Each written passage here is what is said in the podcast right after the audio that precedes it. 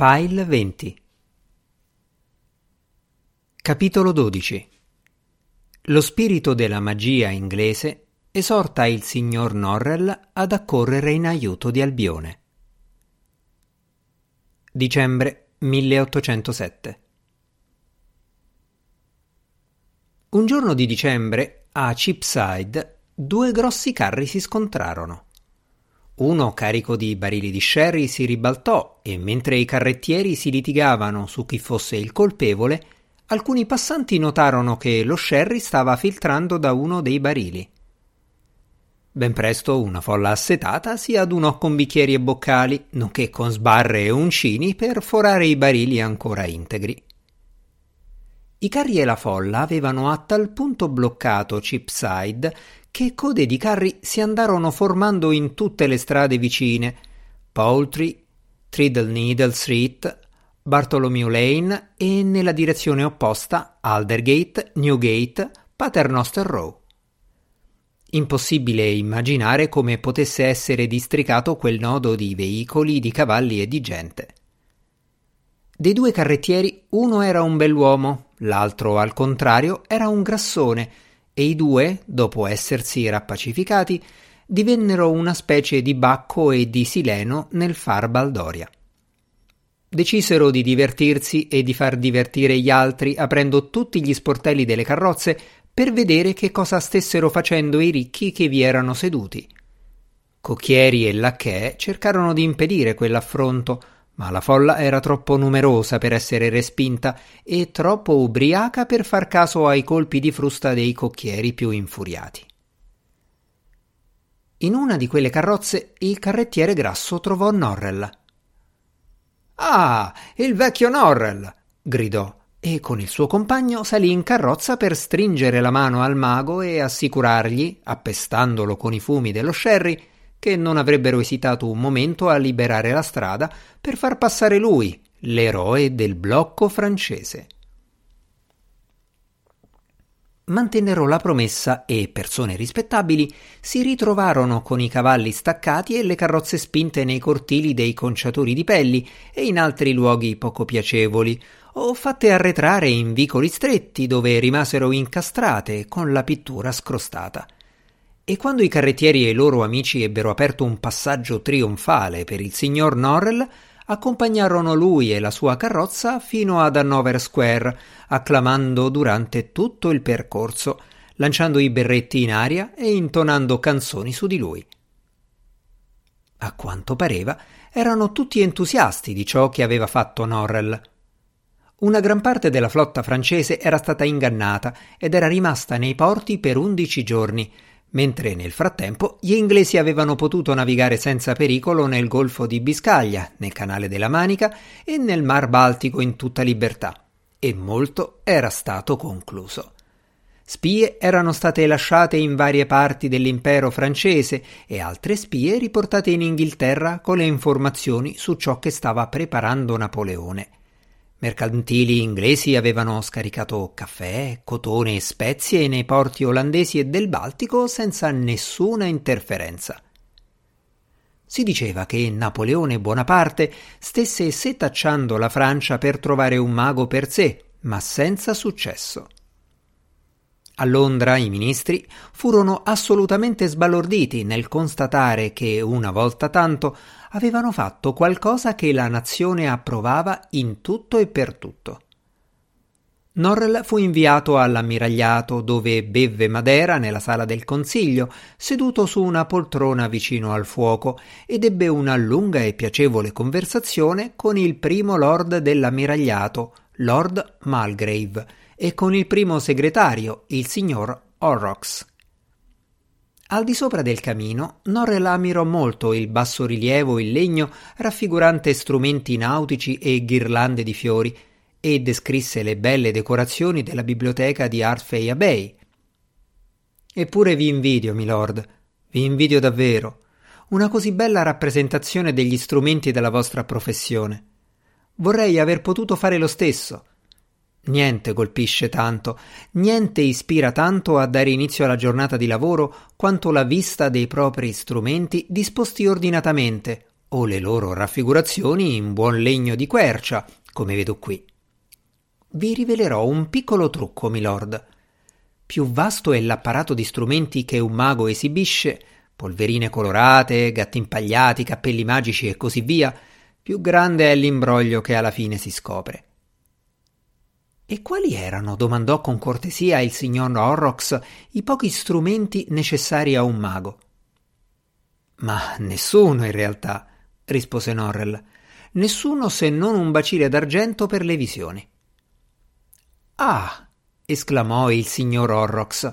Credo che darei qualsiasi cosa per vedere quella magia. Non siete d'accordo, milord? Oh, signor Norrell, non potrei proprio indurvi a mostrarci una visione in un bacile d'argento. In genere Norrell era l'ultima persona al mondo a voler soddisfare simili curiosità oziose, ma era stato tanto gratificato dall'accoglienza ricevuta all'ammiragliato i due gentiluomini gli avevano rivolto infatti un'infinità di complimenti che acconsentì quasi subito e un servitore venne inviato a cercare un bacile d'argento. Deve avere un diametro di circa un piede, precisò il signor Norrell, e dovrà essere riempito di acqua limpida. Di recente l'ammiragliato aveva spedito ordini per l'incontro di tre navi a sud di Gibilterra e Lord Mulgrave era curiosissimo di sapere se l'incontro era avvenuto. Il signor Norrell sarebbe stato in grado di scoprirlo. Il signor Norrell non lo sapeva, ma avrebbe provato. Il bacile fu portato. Norrell si chinò su di esso e Lord Mulgrave e il signor Horrocks ebbero la sensazione di rivivere i fasti della magia sembrò loro di essere tornati all'epoca di Stocksey, di Gobeles e del Re Corvo. Sulla superficie dell'acqua nel bacile d'argento si formò un'immagine, la visione di tre navi che solcavano le onde di un mare azzurro. La luce forte e viva del Mediterraneo brillò nel buio decembrino della stanza illuminando le facce dei tre uomini che scrutavano nel contenitore. Si muove! esclamò Lord Mulgrave stupefatto. L'immagine si muoveva, in effetti. Nuvole bianche meravigliosamente soffici navigavano nel cielo blu, le navi scivolavano sull'acqua e su di esse si muovevano figure minuscole. Lord Mulgrave non ebbe nessuna difficoltà nel riconoscere la Caterina of Winchester, la Laurel e la Centaur. Oh, signor Norrell! esclamò Horrocks la Centaur è la nave di mio cugino. Potreste mostrarmi il capitano Barry? Norrell si agitò un po' sul bacile d'argento, inspirò sonoramente, fissò con uno sguardo intenso l'acqua e a poco a poco apparve l'immagine di una specie di cherubino troppo cresciuto, dai capelli biondi e la faccia rosea, che passeggiava avanti e indietro su un cassero. Quello, assicurò Horrocks, era proprio suo cugino, il capitano Barry. Ha un bell'aspetto, non è vero? esclamò. Sono contento di vederlo in così buona salute. Dove si trovano le navi? Potete dircelo? Domandò Lord Mulgrave a Norrell. Ahimè, quest'arte di far apparire le immagini è la più imprecisa del mondo. Sono felice di aver avuto l'onore di mostrare a vostra signoria alcune navi di Sua Maestà, e sono ancor più felice che siano quelle che volevate vedere, il che, francamente, è più di quanto mi aspettassi, ma temo di non potervi mostrare altro. Così entusiasta era l'ammiragliato di tutto ciò che Norrell aveva compiuto, che ben presto Lord Mulgrave e Horrocks cominciarono a guardarsi intorno per vedere quale altro impiego avrebbero potuto trovare per il mago. Poco tempo prima, la marina britannica aveva catturato una nave di linea francese con una bellissima polena raffigurante una sirena dai brillanti occhi blu, dalle labbra rosa corallo e con una grande massa di sontuosi riccioli biondi che si intrecciavano artisticamente raffigurando stelle marine e granchi. La polena aveva la coda tutta ricoperta di argento dorato e sembrava fatta di pan di zenzero. Si sapeva che prima di essere catturata la nave era stata a Tolone, Cherbourg, Anversa, Rotterdam e Genova e perciò la sirena aveva visto molte cose sulle difese del nemico e sul grande piano dell'imperatore Napoleone Bonaparte per l'ampliamento della sua flotta, piano che si stava attuando in quel periodo. Horrocks chiese a Norrell di gettare un incantesimo sulla sirena, così da farle dire tutto ciò che sapeva. Norrell lo fece, ma la sirena, sebbene fosse stata indotta a parlare, all'inizio non volle rispondere a nessuna domanda. Si considerava nemica implacabile degli inglesi e fu felicissima di aver avuto la possibilità di esprimere tutto il suo odio per loro. Avendo trascorso una vita intera tra i marinai, conosceva una grande quantità di insulti e li lanciava contro chiunque le andasse vicino, con una voce che ricordava il cigolio degli alberi e dei legni investiti dal vento. Né si limitava a insultare gli inglesi a parole. A tre marinai che stavano lavorando sulla nave capitò di passare a tiro delle sue braccia di legno e la sirena li afferrò con le sue grandi mani legnose e li scaraventò in mare. Horrocks, che era andato a Portsmouth per parlarle, si stancò di lei e le disse che l'avrebbe fatta fare a pezzi e usata come legna da ardere. Ma, sebbene francese, la polena era anche molto coraggiosa e rispose che avrebbe proprio voluto vedere l'uomo che avesse osato tentare di bruciarla. Agitò la coda e le braccia in modo minaccioso e tutte le stelle marine e tutti i granchi di legno le si drizzarono tra i capelli. La situazione venne risolta quando fu inviato a ragionare con lei l'avvenente giovane capitano che aveva catturato la nave.